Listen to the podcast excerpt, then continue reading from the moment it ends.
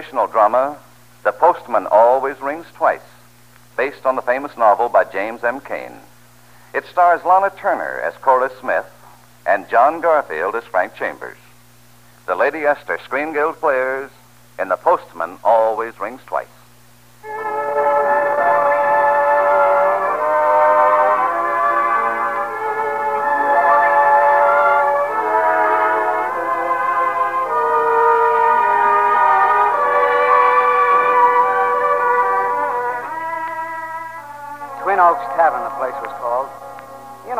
Joint I mean. You can see one on any road in America. An old wooden house that had been remodeled, a lunchroom added in on the front, and a gasoline pump out in the yard. A sign was hanging on the pump, man wanted. So I opened the door and walked in. She was standing there near the counter, dressed all in white. White and cool on that hot afternoon. And looking at me as if I was dirt. She didn't fool me, though. Not even then. She was dynamite and a cake of ice. I knew it. She knew. She knew I knew it. And when she found she couldn't stand me down, Something you want? not a thing. I just work here, Oh, since when? since you asked. Well, the best way not to be working here is to try and be funny. Just remember that, Mr. Smart Guy.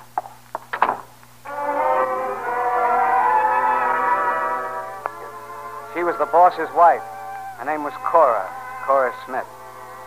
And every chance she got, she showed me she didn't like me. A lot. I knew I had to take it slow and easy, so I just stuck to my job and tried to get in solid with the boss. That part was a cinch. The poor guy had had so much trouble with help. By the end of the week, we were just like pals. Oh, go ahead, Frank. Have some wine. We got to celebrate tonight. You're the boss, Nick. Hey, Cora, some wine for you? No, thanks. Oh, you're the one should be celebrating. You've been wanting that neon sign for two years. Frank, you ever see a finer sign than that? I never have. Honest, the way she kept begging for that sign, you'd think it was the most. Nick. Nick, why don't you play something on the guitar? Yeah, why don't you, Nick? Well, sure. Maybe Cora will do a little dance for us. She's a wonderful dancer. No, I, I always feel silly dancing alone. Put on a record, Nick, and I'll dance with you. Listen to her, Frank. I keep telling her I'm like a lot of smart men. My brains are not in my feet. Hey, Come on, Cora. Uh, how about me dancing with Mrs. Smith? Well, I, I don't think. Why not? Go ahead, Cora. I like to watch dancing.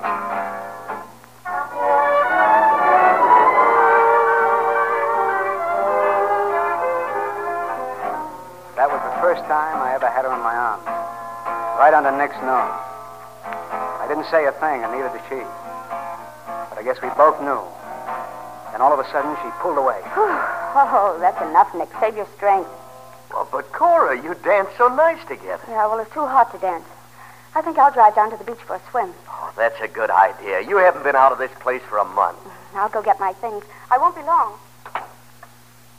Say, Nick, uh, why don't we all go down for a swim? Well, I, I don't swim very well, and, and the undertow's pretty strong. You mind if I ride down in the car with her? But not if she doesn't. Thanks. Say, if that undertow's so strong, I'm going to stay close to shore.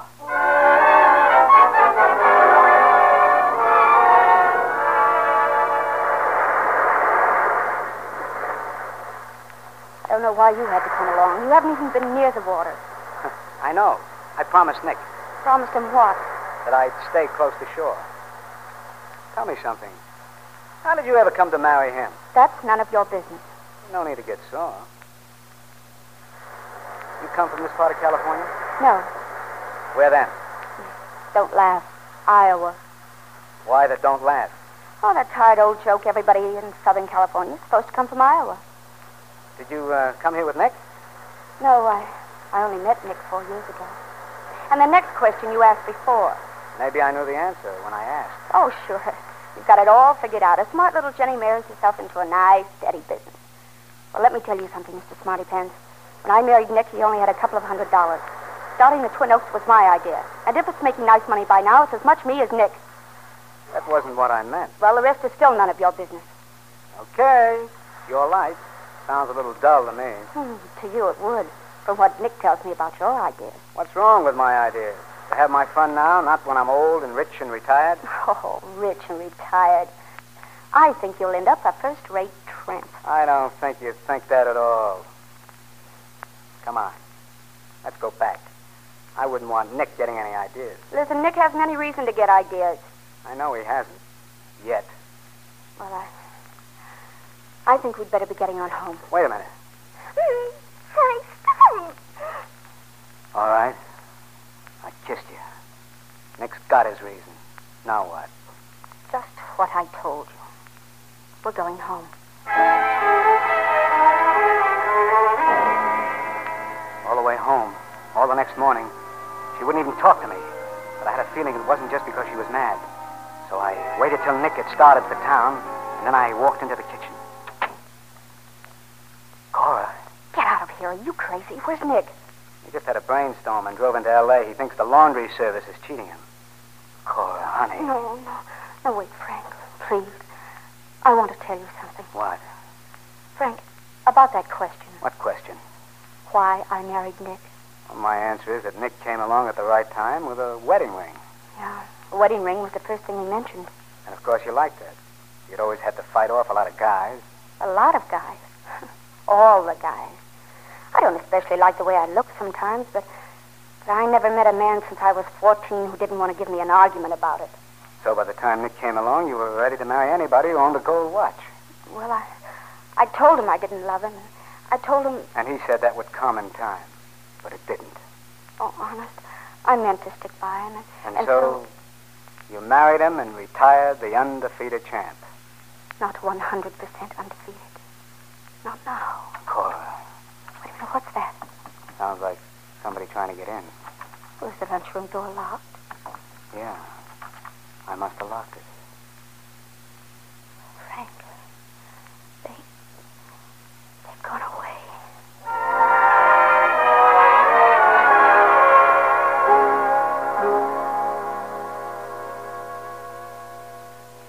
What time is it? Is it getting late? It's almost six. Nick ought to be back in a half hour. Frank, we're not going on like this, are we? No. I've been thinking about us going away. Well, that's what I've been thinking, too, almost ever since I saw you. Frank, I, I'll leave a note for Nick. But where'll we go? How do I know? Depends on which way we can thumb a ride.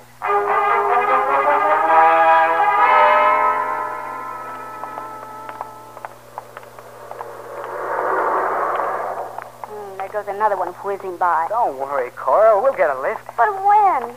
Oh, I don't know which is more tired, my thumb or my arches. Wait a minute. Let's take time out. Yeah, sit on the bag. Now, let's have it. What's on your mind? Frank, if I divorce Nick, he'll never give me a nickel. He'll keep the Twin Oaks and everything. What do we care? Well, maybe it doesn't mean anything to you, but I want to be somebody, and the Twin Oaks is mine. If I walk out like this, I'll lose all I put in it, and I'll never be anybody. Oh, I love you, Frank, and I want you, but not this way. Not starting off like a couple of. I'm going back. Okay. You're the boss. Oh, please understand it. It's only because I love you and. Frank! What's the matter now? The note I left for Nick. Oh, if he gets home before we do. Where'd you leave it? In the cash register. The first place you look. Come on. Let's get back there.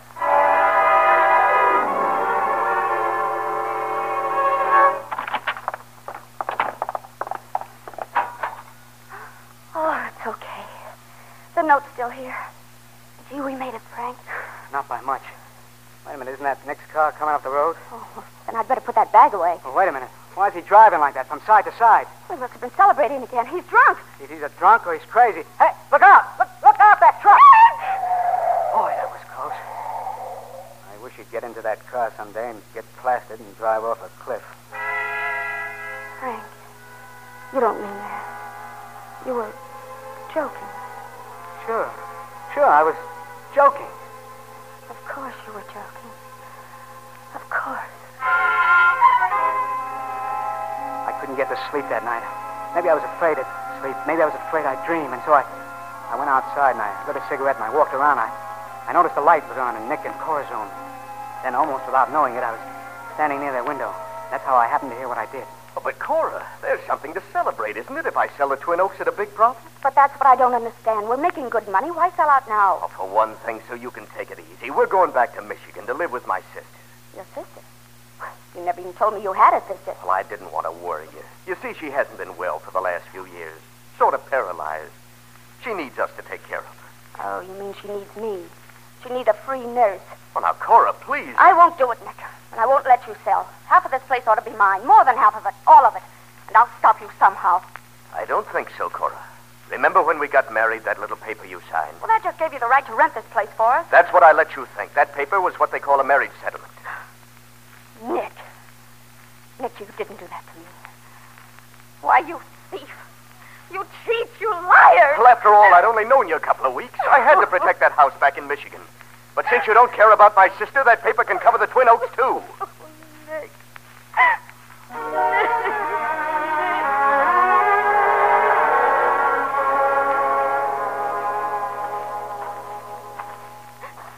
Cora. Cora, it's me. Frank? Frank, what are you doing out here? I, uh, I couldn't sleep. I was walking around. Cora, I was outside your window a little while ago. I, uh, I heard what Nick said. Well, I won't let him do it. I won't let him do it. I don't know how you can stop him, Cora.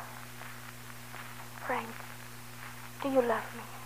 Yes, Do you love me so much that nothing else matters? yes. Then there's, there's one thing we could do that would fix up everything. What? Pray for something to happen to Nick? Hmm, something like that. Cora, Well, you suggested it yourself this afternoon. I, I was only joking. Hmm, were you? Yeah, yeah, I was. Or had you started to think about it a little? Now, wait a minute, Cora. Frank, listen to me. I'm not what you think I am. I just want to keep this place and work hard and be something, that's all. You see, I, I've made a big mistake in my life. And I've got to be this way just once to fix it. they hang you for that. Oh, but not if you do it right. And you're a smart friend. You'll think of a way. He never did anything to me. Sure he did. Maybe he didn't know it, but he did it to you and me. To both of us. But don't you see, Frank? Us. That's all that matters. You, you really love me that much? That much. Oh, I'm no good, Frank. I, I'm no good. But I love you. It's in the cards. Yeah. I guess it's in the cards.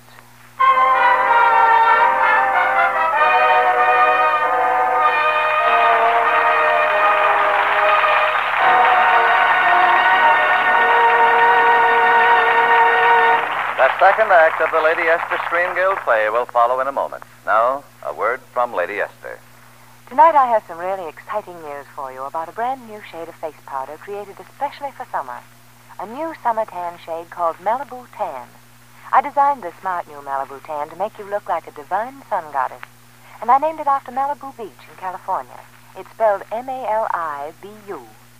Malibu Tan is a simply heavenly shade. Soft, subtle, and so flattering. It gives your skin a glorified, healthy suntan look. The moment you try my new Lady Esther Malibu Tan, you'll say it's the most flattering summer tan powder you've ever seen. And the longer you wear it, the better you'll like it. Because Malibu Tan will not change its color after it's on your skin. It never turns reddish, never gets that ugly orange tinge. Here at last is a summer tan shade of face powder which holds its true color on your skin. Smart women everywhere will wear my new Malibu Tan this summer. It's the last word in fashion. All your summer clothes will look so much smarter if your skin has Malibu Tan's flattering suntan look. Be sure to wear it for evening wear, too. See how Malibu Tan flatters your skin at night. And when you wear a low-necked, short-sleeved dress, use Malibu Tan on your arms and neck as well as on your face. See what admiring glances you get. And see if your favorite man doesn't say, you look simply gorgeous tonight.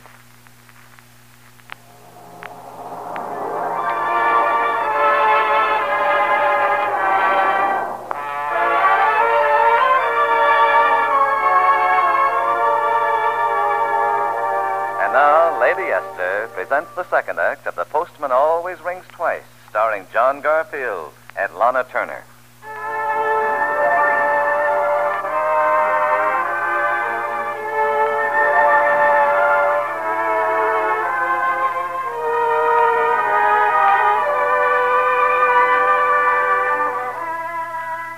We didn't know how we were going to do it. We didn't have any plan. It was Nick himself who gave it to us. The following morning, he was feeling real good. Cora had made up with was bubbling over with ideas. Uh, this fellow who's buying the place, he wants me to meet him tomorrow morning in Santa Barbara. We can all drive up tonight and have a little celebration. What do you mean we can all drive up? Where do I come in? Oh, well, I want you to meet him, Frank. I, I told him you'd manage the Twin Oaks for him. I gave you a pretty good recommendation. Oh, thanks. Well, he doesn't get the place until tomorrow. Anything we take in today is still ours. Come on, let's get out there and get to work. That's how she was all afternoon. Quiet, cold, deliberate. Until we had the plan all set and got ready to leave. Part of my job was to get Nick drunk, but I didn't have to try very hard. We started celebrating around 4 o'clock. By 7.30, it was getting dark, so we locked up the place and started out. Cora at the wheel, Nick and me, and a bottle of wine in the back seat. Come on, Frank. Let's have a little harmony, huh? All right. There's a long,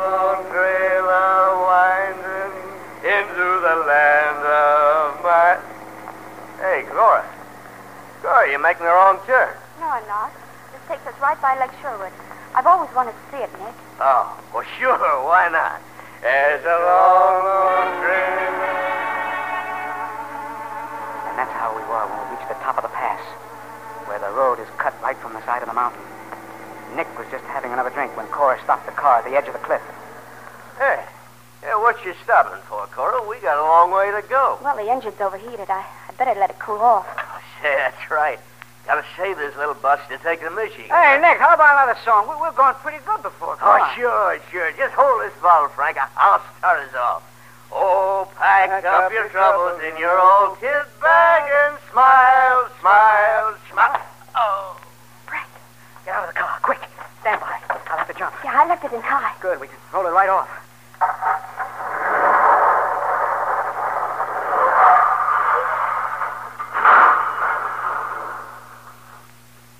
Frank. Frank, we did it. It'll be tough going from here. You sure you can go through it? Oh, after seeing that, I can go through with anything. You'll have to muss up your dress. Rip it up. I'll get down there and climb in the car, rough myself up. Yeah. And when you're sure I'm inside, you can head down the road and start yelling for help. Are You positive you can take it, Cora? Oh, yes. There's just one thing now. Us. Nothing else matters. The car had stopped halfway down the cliff, hung up on a little ledge. I scrambled down to it, climbed in the back, and pulled the door open. Cora started yelling up on the road. And then, all of a sudden, the car slid forward. It began to gain speed, turned over twice, and then something hit me and everything went black. When I woke up, I, I was in the hospital. First, the doctor was there, and then the district attorney fellow named Sackett. He asked a lot of questions and wrote down everything I said, and then he opened the door and called to Cora. All right, Mrs. Smith, you can see him now. Thank you. Hello, Frank. How are you? Uh, shaken up a little, Mrs. Smith. Oh, your arm? Well, the doctor says it isn't broken. Uh, how are you? I must getting hurt by a miracle. That was a crazy stunt your husband pulled, Mrs. Smith. Reaching from the back, trying to grab the wheel. Yes, poor Nick. He was so drunk. Yeah. Well, I might as well get this report turned in. Chambers, you told the doctor you were driving. I was. Mrs. Smith told me that she was at the wheel. I was. How about that, Chambers? Uh, I don't know. I, well, it, it seemed to me that I was driving, but, uh, well, uh, I couldn't be sure. I mean, well, I, I guess I'd been drinking a little too. Yeah. I saw the chemist report on your blood. You keep drinking like that for a few more years, and your blood's going to be 90 proof. Well, I'm going to swear off that stuff right now. It's a very good idea. You wouldn't want another accident like this. Next time you might not get off so lucky. They all took it like that, swallowed our story from start to finish. They brought me a lot of papers to sign, and then they checked me out of the hospital. And then Cora and I took the bus for home. All the way out, she never said one word. Just kept staring out of the window. But once we were back at the Twin Oaks again, and the door was locked, and we knew we were safe. Frank. Yes, Cora. Frank, are you sorry? Well, not exactly. Uh, sorry, I just sort of feel as though. Cora, let's clear out of here. Let's go somewhere, anywhere. And give up this place? After what I've gone through to keep it? Oh, no, not in your life. What's the matter, Frank? Getting scared? Maybe I am. Almost any minute, I expect to hear that guitar again, or him singing the way, the way he was singing when I. Oh, you're just using that for an excuse. You want to go away because you still think it's fun to be a, a tramp. Oh, Cora, please. You've been trying to make a tramp out of me ever since you've known me, but you're not going to do it. I'm staying here. All right. I'll do whatever you say, and you know why. What do you mean I know what? Are you trying to say you're afraid of me? Afraid I might try to double cross you? Go back to Sackett and try to pin the whole thing on you? Cora. So that's the truth of it. Oh. If you stay here, it's only because you're afraid to leave. That's not true. It isn't. But maybe that's why you won't let me go. You're afraid that maybe I might squeal. Maybe I am. All right, then. We're hooked. I guess maybe we are. But I won't feel so bad after we're married. Married. Well, there happens to be a law in this country, Frank. A, a husband and wife can't testify against each other. Mm-hmm. I think maybe we'll both feel safer that way. She didn't want to get married right away. She was afraid it might start people talking. So the next few weeks were pretty brutal. Her watching me, me watching her. Each of us scared of what the other might do. There were times I thought I couldn't stand it anymore. And then one evening she came to me. Frank, I think we'll get married tonight. Some little town down near the border. You bring out the car and I'll go get my things.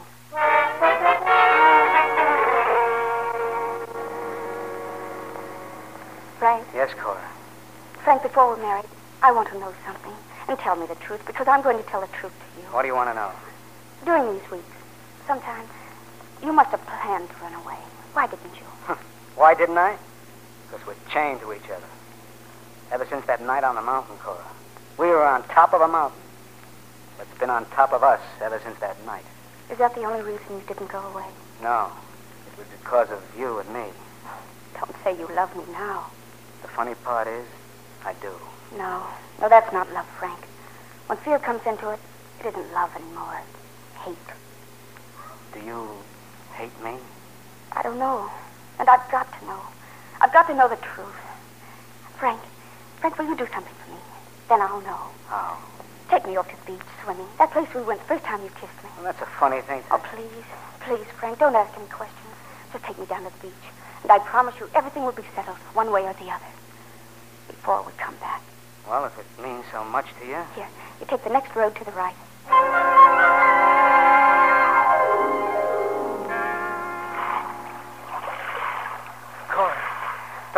Don't, you think we out far enough? There's a riptide tonight. Yes, I think this ought to be far enough. Tired? Oh, yes, very tired. How about you? Well, I'm, I'm still all right. I swim better than you, but but you're stronger. Frank, Frank, this is what I meant. In the car. What? Well, if you don't trust me completely, if you don't believe I'd never turn on you, if, Oh. you, if you don't want me to go back with you, you, you don't have to. You can swim back by yourself. I'm too tired to make it. And nobody will ever know. Cora. Cora. I didn't want to live without you. Oh, Frank. Don't say another word, honey. Just save your breath. I'll take you in.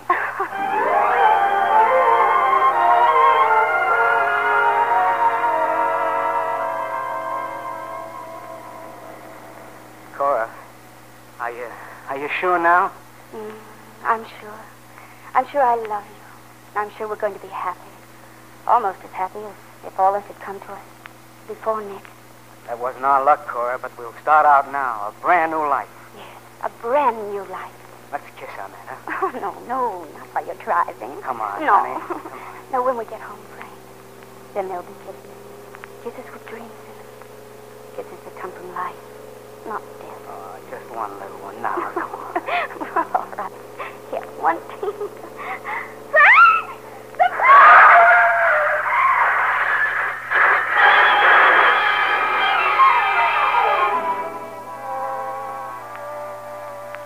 Gentlemen of the jury, I tell you this man is a mad dog. A mad dog that must be put out of the way to protect the homes and lives of our community. Cora Smith's letter, which we found in her room, proves without question that Frank Chambers helped her to kill her husband, so that between them they could share his estate. But not content with his share, greedy and desirous of having it all for himself, he then conceived this fiendish plan to kill her, too. The evidence is complete and overwhelming. There is only one verdict that you can bring in guilty. Guilty of murder in the first degree. Let him talk. It doesn't matter what they say. It doesn't matter what they do to me now. If I could only be sure that Cora knows. that she understands how it happened. If I could only be sure that somewhere, somehow, I, I'll have a chance to tell her and make her believe. I never really wanted anything in the world but her.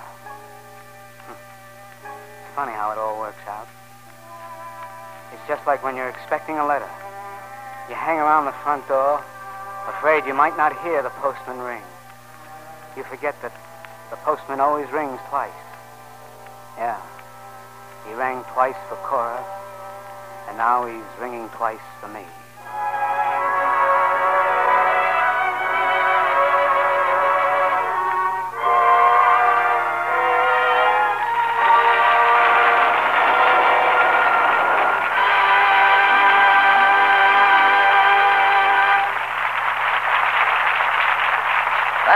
John Garfield and Lana Turner, for a most absorbing performance. It was a pleasure to be here, Mr. Bradley. We know how much this radio program contributes to the Motion Picture Relief Fund and its country house. So we all feel it's a great privilege to share in that work. Now, before we tell you about next week's show, here's a word from one of America's best-known beauty authorities, Lady Esther. Thank you, Miss Turner. This summer it's going to be smarter than ever to have a wonderful suntan. But how many women can get a suntan without having their skin get that coarse, parched, dried out look? Well, I've discovered a new and quicker way to get a smooth, even tan and keep your skin soft and smooth while you're tanning. It's so simple it sounds incredible, but I've seen the thrilling results on many women. Before you go out in the sun, just put a delicate film of Lady Esther cream over all your skin that's exposed. As soon as your skin absorbs the cream, apply more. Your skin will tan more quickly and it won't get that parched, dried out look. Lady Esther cream gives your skin the tanning benefits of the sun, counteracts the drying effects, and helps nature refine your pores. Then when you've had enough sun, just wipe off my Lady Esther cream and put on my heavenly new Malibu Tan face powder.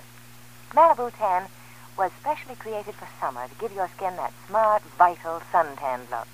Malibu Tan is such a flattering suntan shade and never turns reddish on your skin, never gets that ugly orange tinge. If you want to look like a divine sun goddess, wear my new Malibu Tan. Next week, the Lady Esther Screen Guild players will present Rose Marie. It will star Jeanette MacDonald and Nelson Eddy. Be sure to listen.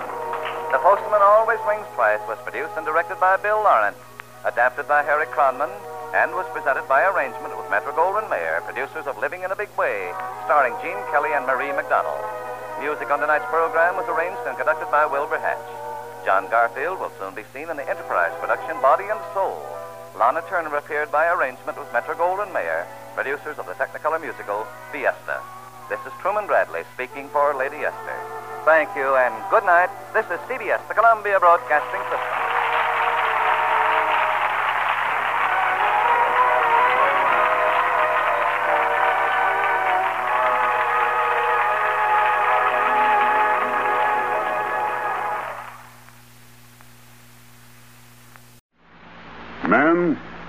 Frank Crumit is here with me to say a word about Roi-Tan cigars. Frank Crumit. I'm really a fan for Roi-Tan, and the reason is Roi-Tan has more long filler Havana tobacco, and yet it's a five cent cigar.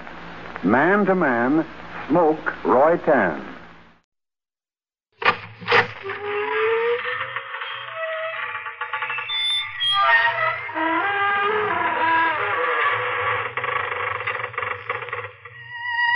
Evening, friends of the creaking door. This is your host to welcome you once again into the inner sanctum. Come on in for the crime of your life and meet one of the illustrious inmates from our Who's Who. this cadaverous cut up is Mr. Seymour Blade. His wife had a tiff with him and uh, punctuated it with a kitchen knife through the middle, which is, of course, one way of making your point sting.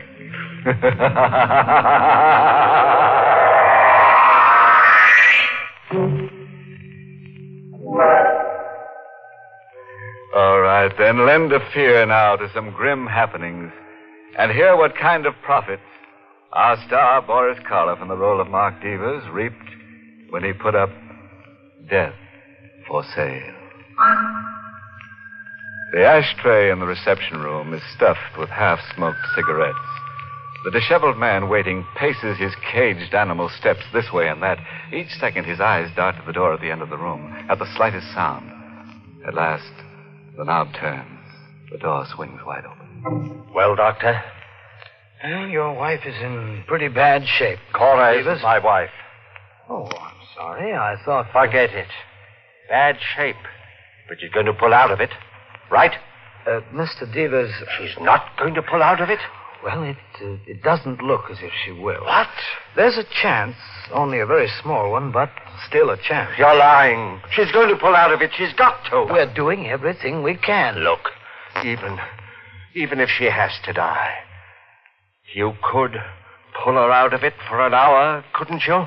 Just an hour so that she could sign something. Mr. It means everything to me, Doc.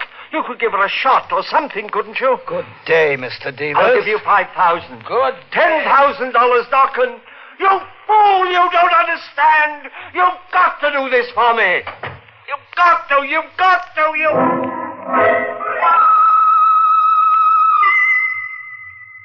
The doctor doesn't understand. He'd do the same in my case. So would you. So would anybody. Fifty thousand dollars. I was one hour away from fifty thousand dollars.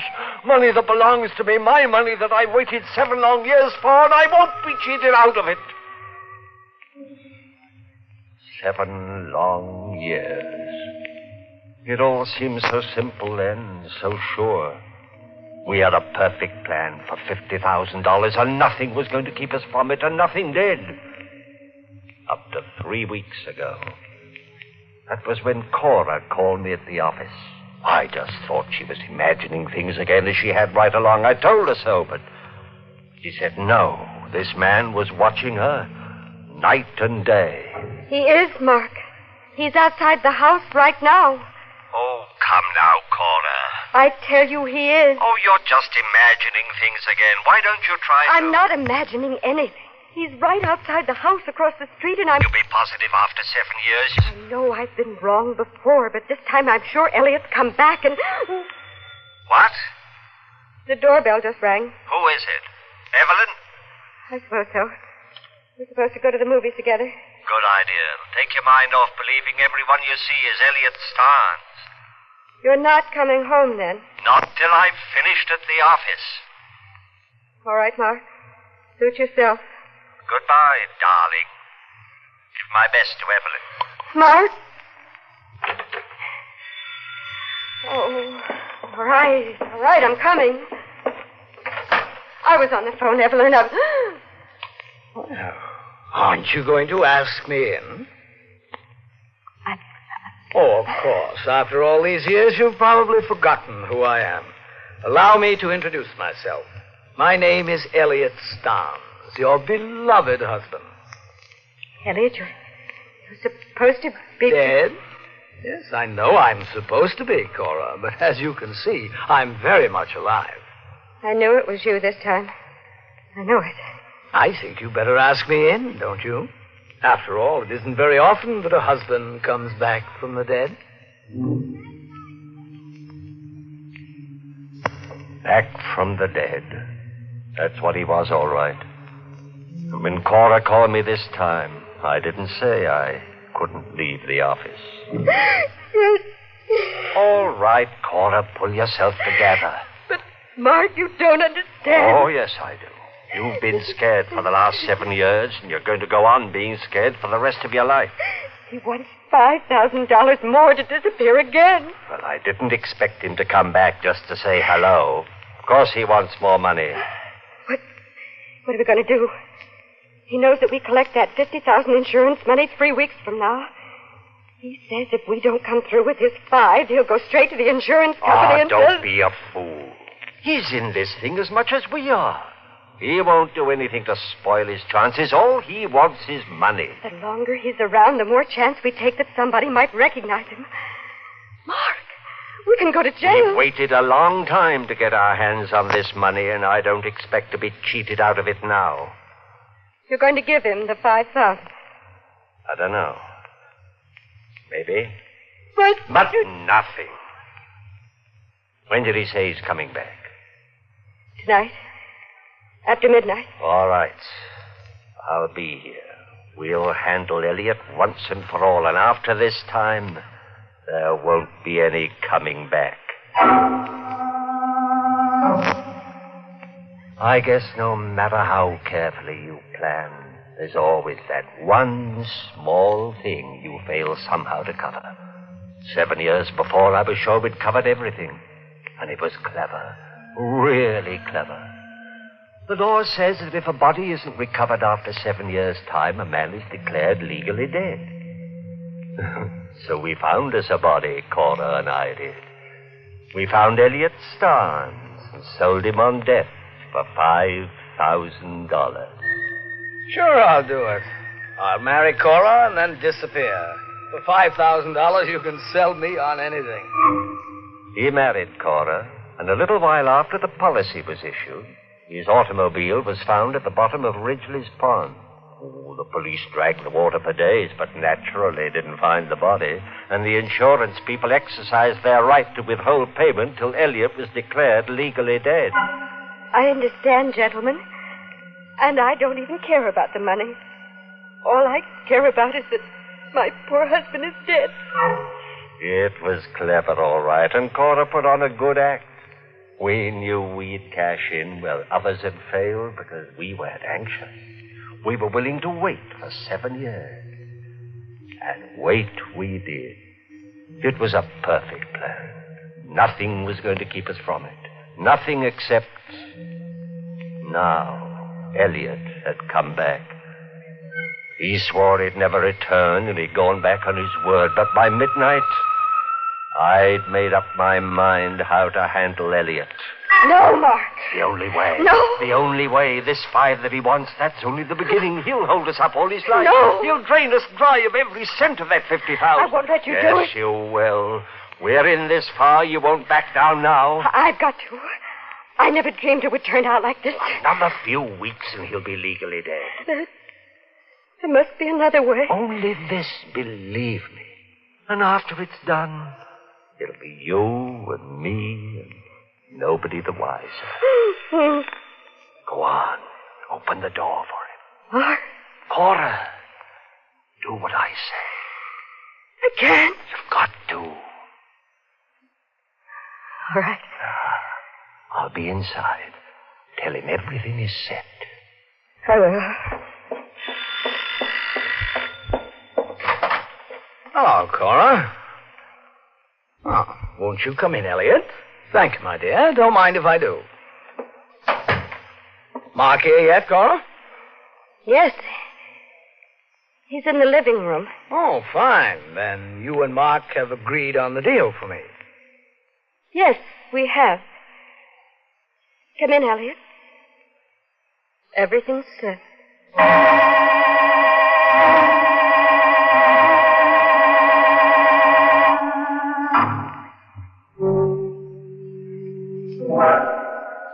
So Mark is waiting for Elliot in the, uh, you'll pardon the expression, living room.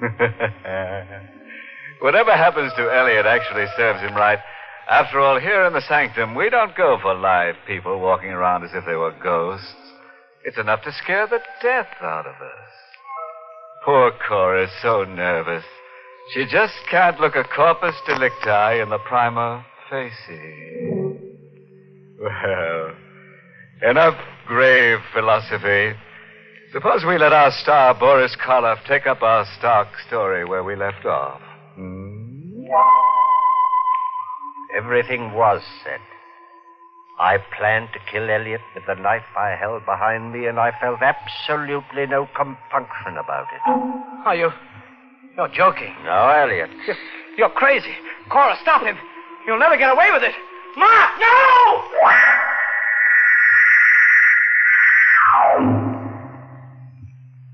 I buried him in the back of the house. I say I did, because Cora wasn't much use to anyone that night or for several days afterwards.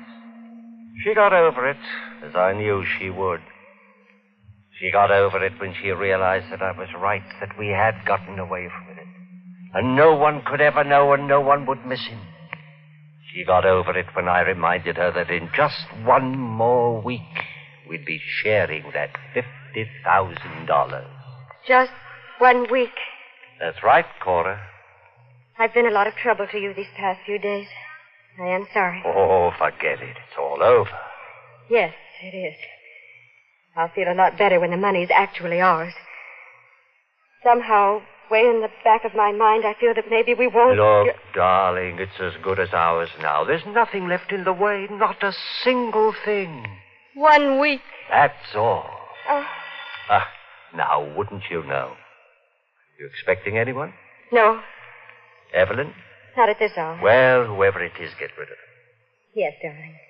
I'll get rid of them. Yes? Mrs. Stein? Yes? Mrs. Elliot Stein? That's right. I want to talk to you. Here's my card. Well, I'm sorry. I'm busy right now. Uh, too busy to see me. I can promise you that. Oh, now, see here. Nice card, ain't it? Real fancy engraving. Mrs. Mrs. Elliot Stein. That's right. I'm the woman Elliot married after he disappeared seven years ago. Now, I don't think you're going to be too busy to see me after all. Do you? Maybe it's fate. Maybe it's all in the cards. You work hard, you think out a plan that's letter perfect. Then up pops the unexpected, forcing you into the first desperate step to lick it. First Elliot Starnes himself, then his second wife that we didn't know existed. And here's our wedding license, just in case you don't believe me. Here, you can look at it. Take it easy, Cora. We believe you're his wife, Mrs. Starnes. And he's got a birthmark. We said we believe you. Now, what do you want? Well, what does any good woman want?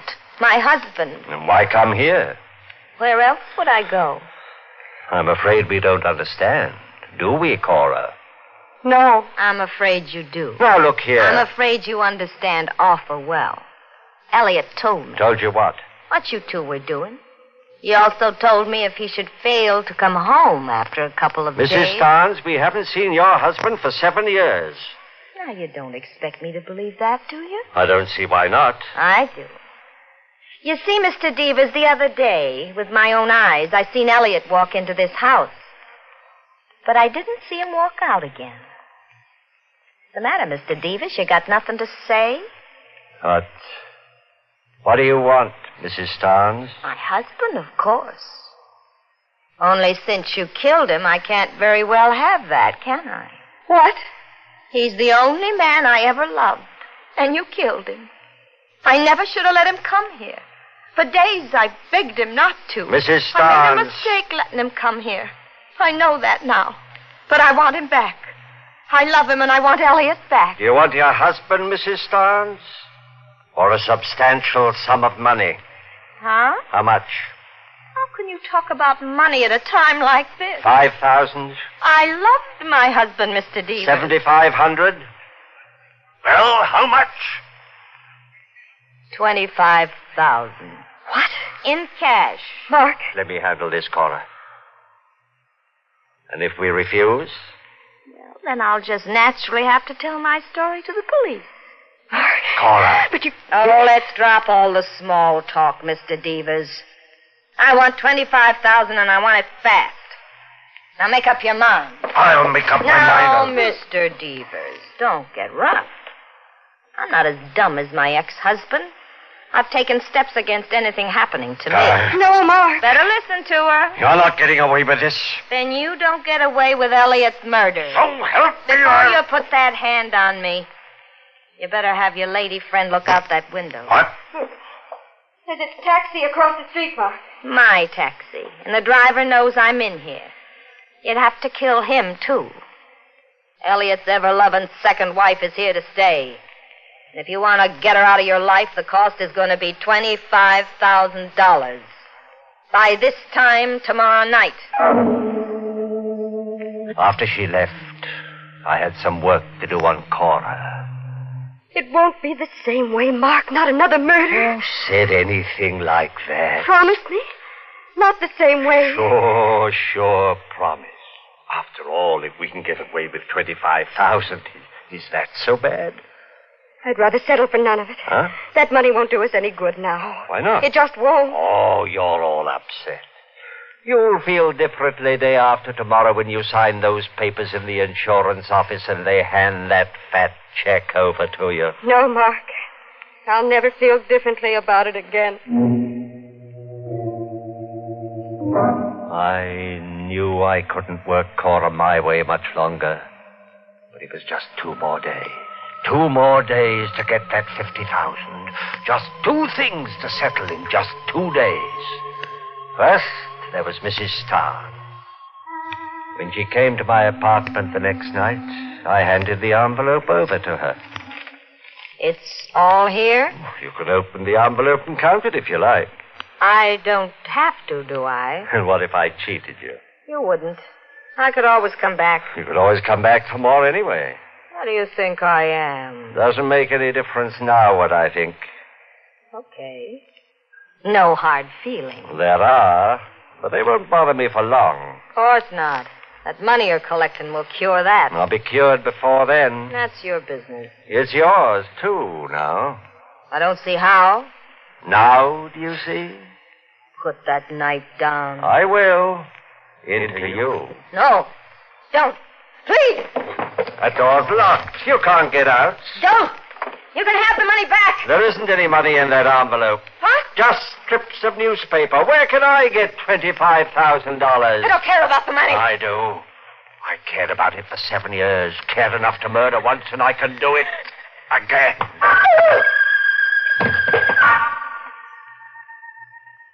Now, Mrs. Starn, I've no hard feelings towards you. None at all. Just two things to take care of in just two days. The first, Mrs. Starnes was taken care of, and the second was now just an hour away. The 50000 was waiting in the insurance office for Cora. All she had to do was sign her name on some papers to get it. Oh, you can imagine how relieved I was as I sat next to Cora when she drove to the insurance office. But it was different with Cora. Cora didn't say a word. There's nothing left to say, Mark. Oh, money will make you talk, Cora. You wait and see. After you get your hands on the. Hey, you're taking the wrong street.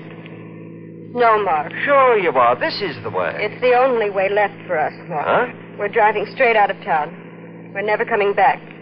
There'll be no more murders. Cora. I know you killed that woman. Now, where did you ever get that idea? I paid her and she left. I was outside your apartment house last night. All right. So you know now. What did you expect? I couldn't let it all go down the drain, not after seven years? Turn the car around. No, You're going to sign those papers. I want that money.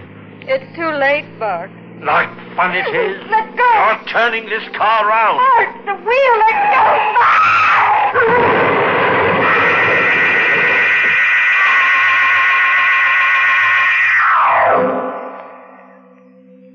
I wasn't even scratched in the crash. Cora wasn't that lucky. I rushed her here to the hospital. And you heard what the doctor said. There's a chance. Only a small one, but still a chance. No, the doctor doesn't understand. There's got to be more than only one small chance. I was one hour away from that $50,000. Money that belongs to me, money that I've waited seven years for, and I won't be cheated out of it. Cora's got to live. She's got to sign those papers.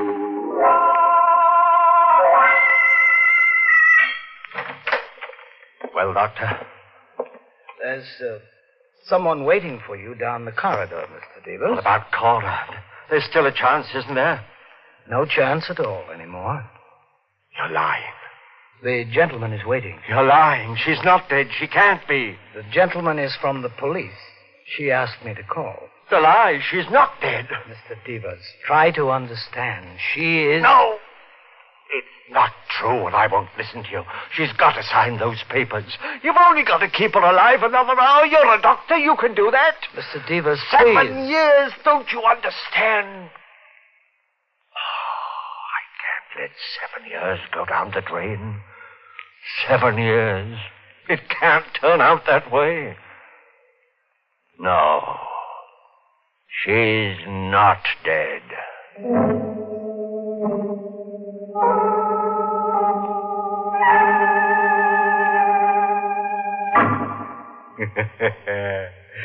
so Mark's 50,000 went down the drain after all. And Mark went down the hatch of a scaffold. You know, I can't feel sorry for Mrs. Starnes.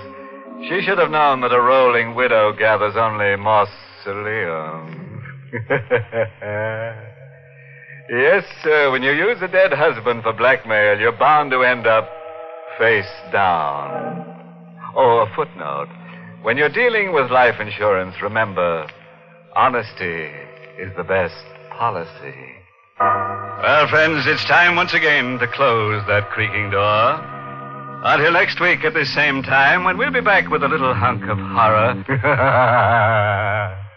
You'll be sure to listen, won't you? Until next week, then. Good night. Pleasant dreams. Mm.